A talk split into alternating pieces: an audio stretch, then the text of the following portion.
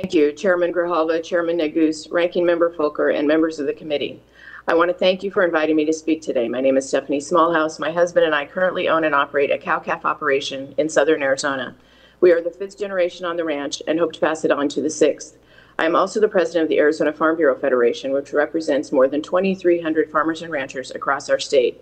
On behalf of those members, I appreciate this opportunity to express our opposition to Great Bend of the Gila Conservation Area proposed by H.R. 8719. Living and working in rural Arizona, I have a unique understanding of the environmental and cultural value that Arizona's public lands have to offer. I also have a unique understanding of the challenges that federal land use restrictions impose on those who seek to manage, steward, and produce a valuable food source on public lands. Ms. Federal law uh, Ms. Smallhouse, uh, Ms. Smallhouse, sorry to interrupt you, uh, and we'll, we'll preserve your time. If you might turn your camera on, we're having a bit of difficulty uh, seeing you.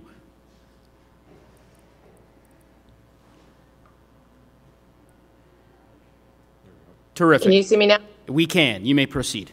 Okay. Sorry about that. Um, living and working in rural Arizona, I have a unique understanding of the environmental and cultural value that Arizona's public lands have to offer. I also have a unique understanding of the challenges that federal land use restrictions impose on those who seek to manage, steward, and produce a valuable food source on public lands. Federal law mandates that our nation manage its public lands for multiple use.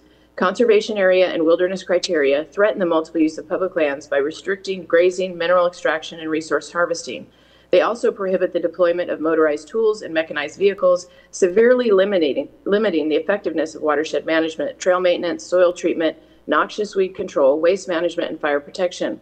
The proposed Great Bend of the Gila Conservation Area and Wilderness Expansion, proposed by H.R. 8719, would threaten sound management of an area that supports grazing, sand and gravel, sellable minerals, and contains transmission lines that may one day support renewable solar energy production.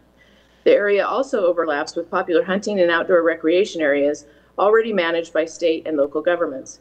By creating two new national conservation areas and expanding wilderness areas by tens of thousands of acres, this bill will remove options for sound land management and limit the scope of critical private partnerships.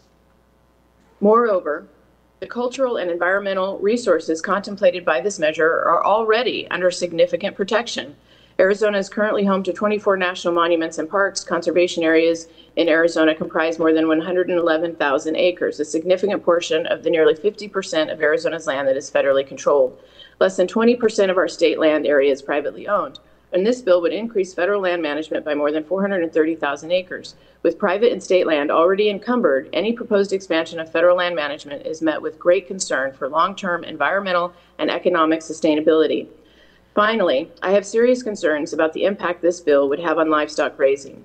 Public lands grazing is integral to ranches in Arizona and across the West. H.R. 8719 would restrict grazing within the conservation and wilderness areas to its current footprint, potentially leaving no room for expanding that footprint in ways consistent with environmental and ecological conditions.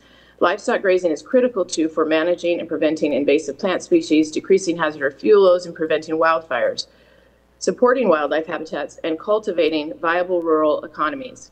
The restrictions outlined in this bill would severely limit the effectiveness of grazing as a critical land management tool, setting a dangerous precedent for future land use restrictions and threatening a critical aspect of our nation's food supply. Public lands are critical to the success of agriculture, and agricultural managers are likewise critical partners for the conservation of public lands. In relation to prior iterations of this bill, we have expressed serious concerns over the top down approach to imposing restrictions with major impacts on our farmers and ranchers.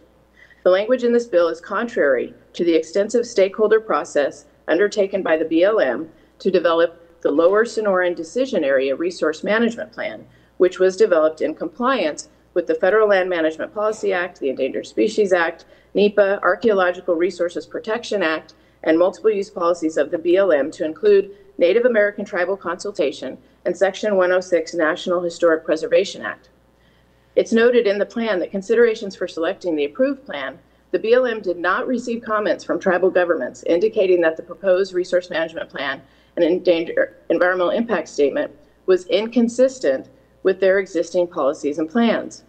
While we remain opposed to H.R. 8719, we appreciate that we have now been given the opportunity to express our concerns about the expansion of wilderness and conservation areas. Furthermore, we remain committed to working alongside federal land management agencies for the benefit of all whose livelihoods depend on our nation's natural resources. Thank you for the opportunity to speak today, and I look forward to answering questions.